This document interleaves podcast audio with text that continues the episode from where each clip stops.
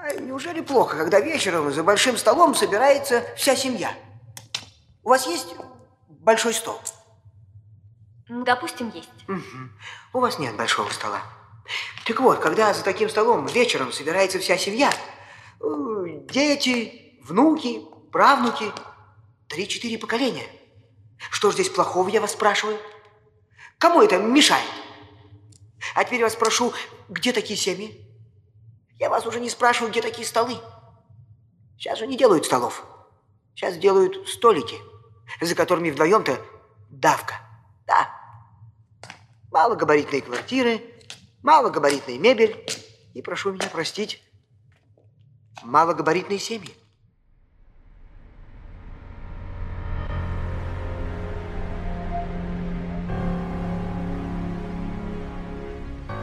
Это отрывок из замечательного советского фильма «По семейным обстоятельствам», вышедшего на экраны страны 29 апреля 1979 года.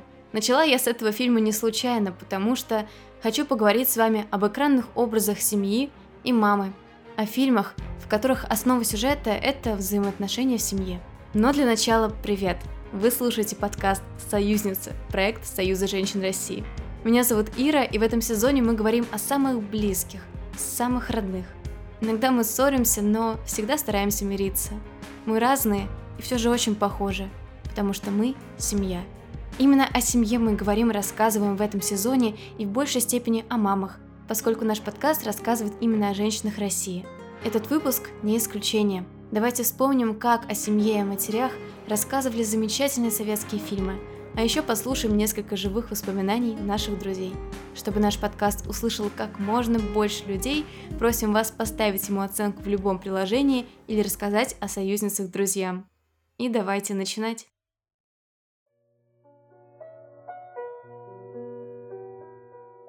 Конечно, в современном мире мы сталкиваемся с самым разным отношением к семье – есть как приверженники так называемого child-free, это сознательное нежелание иметь детей, так и мечтающие о большой дружной семье. Социальные сети наполнены фотографиями и историями красивых, идеально причесанных мам и улыбающихся деток. Есть и реальные судьбы удивительных семей, воспитывающих своих или приемных малышей, рассказы о трудностях и о настоящем счастье. Но, наверное, все те, кто пишет и снимает о семье и материнстве, сходятся в одном – это очень важная часть жизни каждого.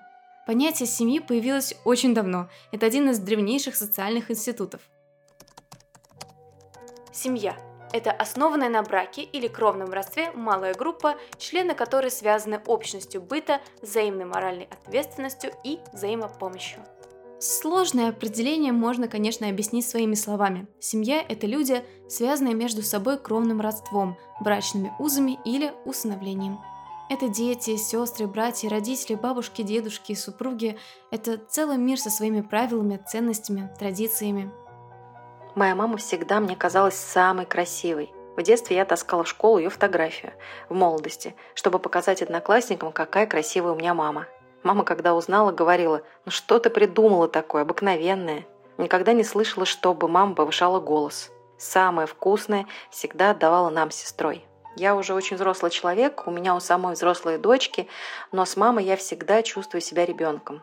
Если мы с мамой вместе, я всегда знаю, что утром встану, будет готов завтрак. Тороплюсь куда-то, мама быстро погладит мне блузку и спросит, не забыла ли я зонт, телефон, достаточно ли тепло я одета.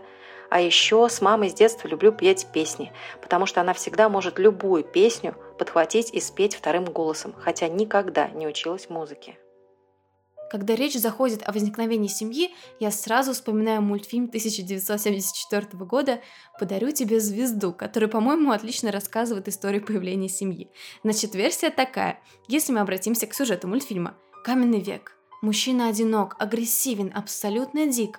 Он встречает женщину, и все, женщина вносит необратимые изменения в его быт.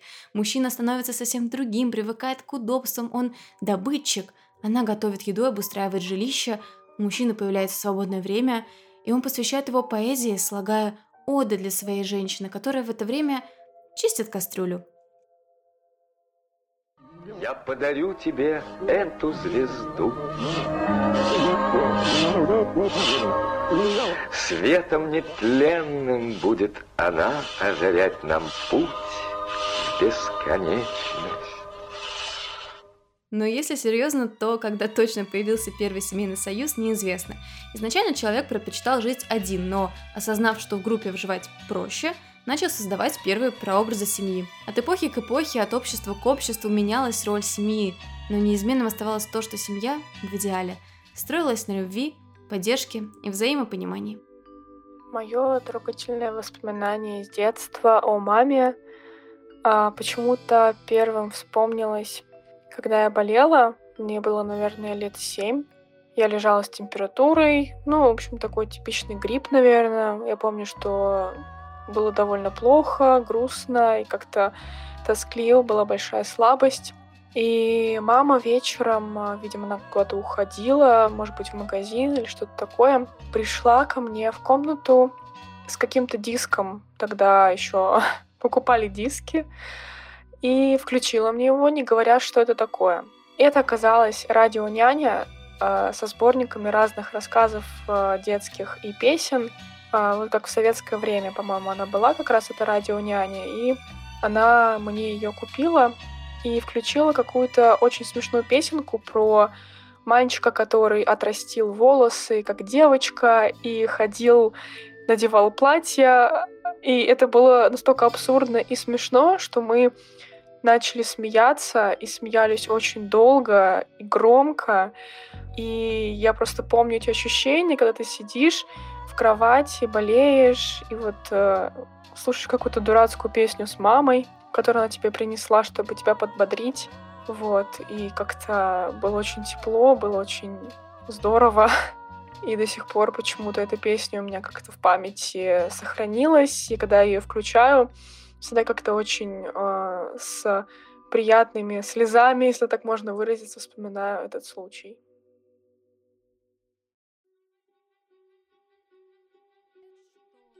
Психологи утверждают, что человек устроен таким образом, что каждому нужны близкие люди. Политик Брэд Генри говорил, «Семья – это компас, который ведет нас. Он является источником вдохновения для достижения больших высот и нашим утешением в моменты неудач».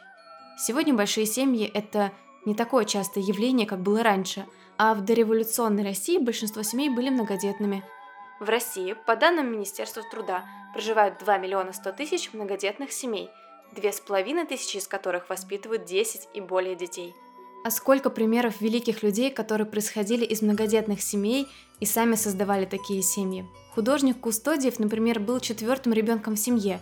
Мама много занималась с детьми, смогла дать им хорошее образование, много читала вслух, играла на фортепиано, пела и устраивала домашние спектакли.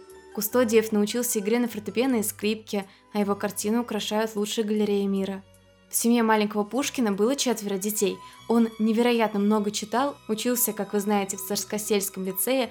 Его стихи, конечно же, знают и любят во всем мире. И у самого Пушкина родилось четверо детей. Илья Репин – гениальный русский художник. Родился четвертым, старшие дети умерли в младенчестве, но после него появилась еще сестра и два брата.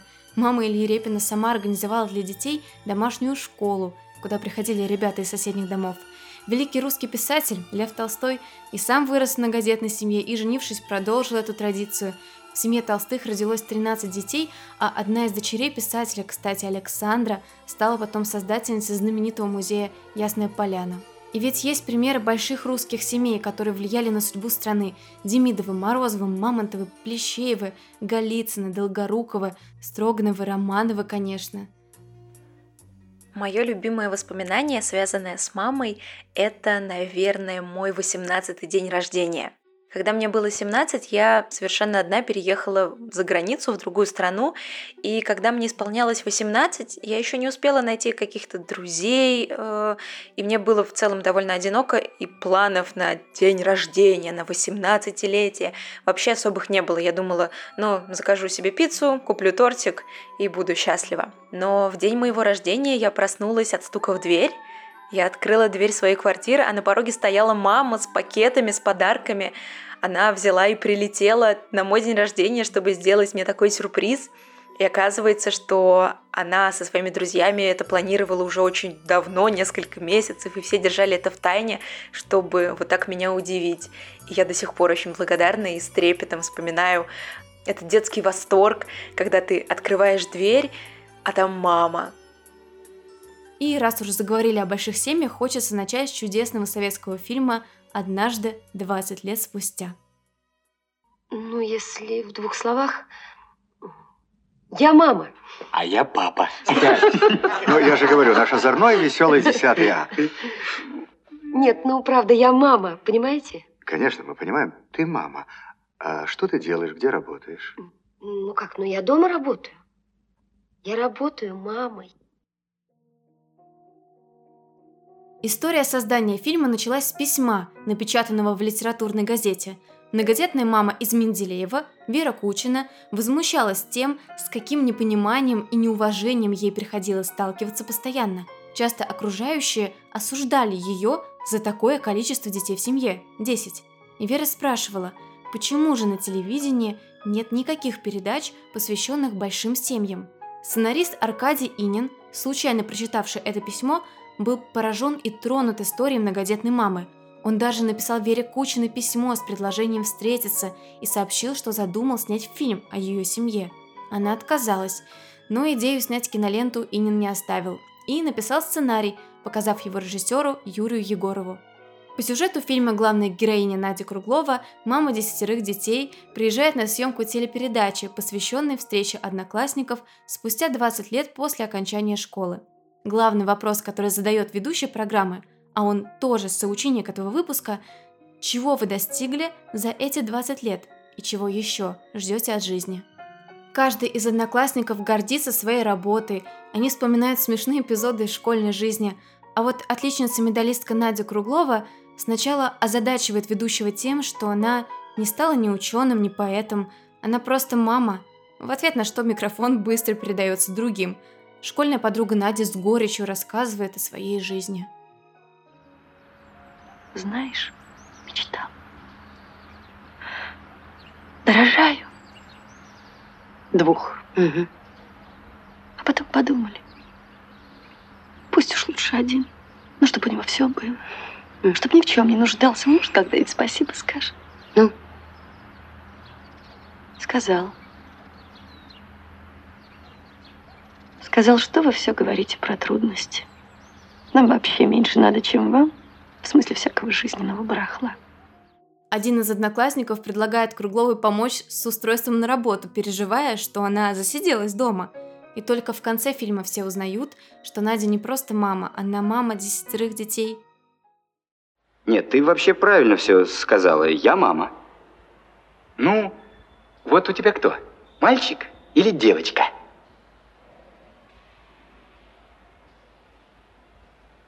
Ты знаешь, Валер, я не буду про это рассказывать. Это почему же? Потому что вот Юлик говорит, что нужно вспомнить в жизни самое главное. А я когда начинаю вспоминать, у меня все главное получается. Ну и отлично, вот и отлично. Вот об этом все и расскажи. Но это уже будет другая передача. Не о нашем классе, а о семье Кругловых. Надю Круглову талантливо сыграла Наталья Гундарева – Сама актриса говорила, что, думая о роли, хотела, чтобы зрители могли сказать «Моя мама также улыбалась, моя мама также со мной решала задачки, также радовалась». И Грейня Гундаревой получилась удивительной, нежной, любящей. Отец семейства был задуман как добродушный толстячок, но после проб утвердили 27-летнего Виктора Проскурина. Одноклассников матери героини сыграли звездные актеры Валентина Титова, Валентин Смирницкий, Игорь Ясулович – в одной из сцен Олег Ефремов играет живописца, приглашающего Надю Круглову позировать ему для создания портрета. А тогда я приду. Сегодня. Нет, вы знаете, сейчас. Сейчас?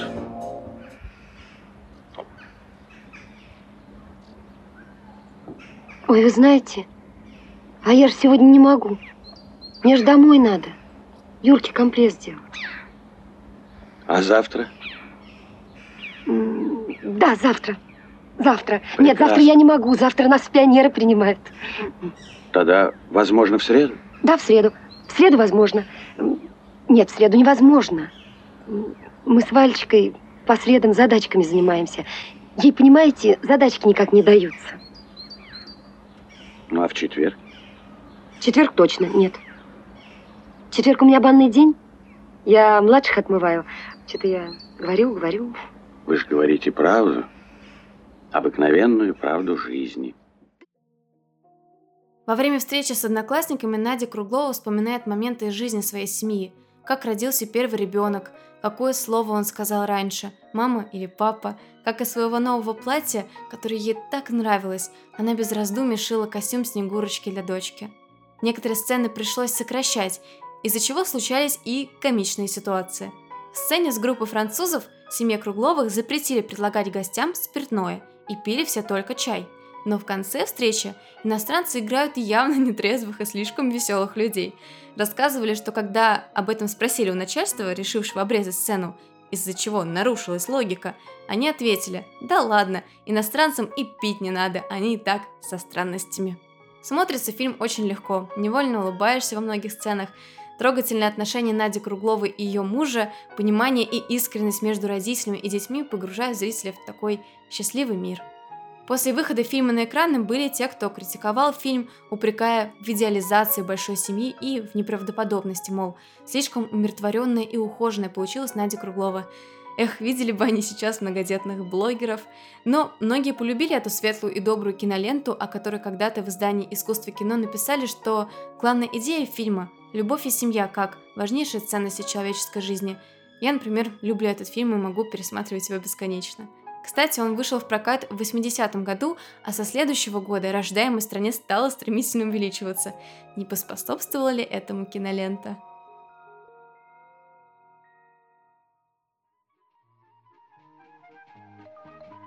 Вторым фильмом, в котором мы знакомимся с несколькими поколениями мам, я назову киноленту «По семейным обстоятельствам». Однажды директор театра имени Моссовета попросил театрального драматурга Валентина Озерникова написать пьесу к предстоящему юбилею Москвы, написать историю о городе и его жителях. Озерников сначала на отрез отказался, сказав, что не пишет таких глупостей. А по дороге домой, пока ехал в метро, придумал целый сюжет о знакомстве людей в процессе обмена квартирами. Родилась пьеса, которая называлась «Возможны варианты» или «По семейным обстоятельствам», и она шла на сцене театра имени Моссовета и не только. Через два года киностудия Мосфильм попросила Озерникова написать сценарий для экранизации пьесы. Снимать киноленту хотели многие режиссеры, но в итоге это право досталось Алексею Кореневу и оператору Анатолию Мукасею. Они вместе работали над фильмами «Берегись автомобиля» и «Большая перемена». Фильм сняли очень быстро, быстро прошли цензуру, хотя один эпизод долго был вырезан из картины, значительно позже только его вернули. Это эпизод с Маклером и чешской сантехникой. В нем мы смотрели какой-то политический намек. Проблема возникла только со сцены, в которой Ролан Быков играл логопеда. Актер поставил условие, чтобы эпизод с ним сняли за один день из-за его занятости в другом кинофильме. В итоге едва успели оснять сцену, потому что от смеха никто не мог нормально работать. От реплик Быкова актер Евстигнеев хохотал до слез. И в фильме, собственно, так и оставили смеющегося Евгения Евстигнеева. Ма, вот вам и доктор. ну у кого фифекты буфут? Что? Фифекты етчи. Я логопед. Исправляю фифекты фикции. Какую фикцию? Фикции, фикции, не фикции, а фикции. Он букву Д не выговаривает. Я букву Ф не выговариваю. А, ну сразу бы так и сказали. Я сразу сказал. А, так вы логопед. Mm. Очень приятно. Пожалуйста, садитесь. Хотите чаю? Хочу. С удовольствием. Пожалуйста. ну кто у нас буфет? Какой буфет? Не буфет. Я имел вифу, кто у нас буфет, мальчик или девочка? У нас девочка, девочка Леночка. Ах, Февочка, Леночка, Еленочка, какое хорошее имя. Леночка, скажи, Февочка. Девочка. Так, скажи, Фуфочка. Дудочка. Так, скажи, я Машка. Я Маска.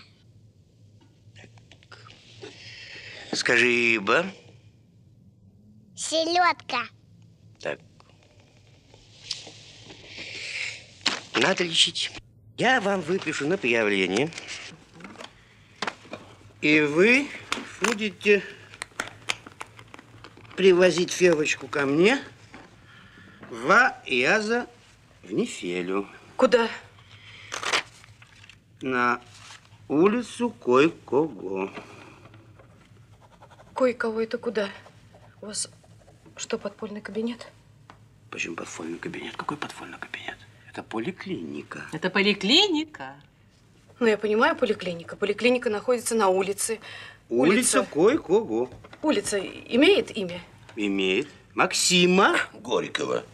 А, Горького. Правильно, улица писателя Максима Кой-Кого. Ну, вы же половину букв не выговариваете. Ну и что? Их же 32. Их же 32. Сюжет фильма такой. Герои фильма Игорь и Лида поженились. Живет молодая пара вместе с мамой Лиды, которую блестяще исполнила Галина Польских.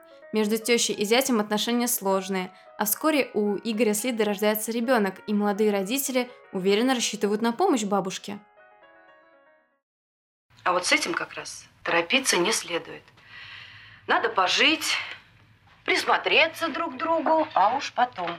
Мамочка, а мы уже присмотрелись. Позволь. Не хочешь ли ты сказать, что ты... Хочу, хочу, хочу, хочу. Интересно, когда же вы успели? Месяца два назад, так, по крайней мере, врач говорит.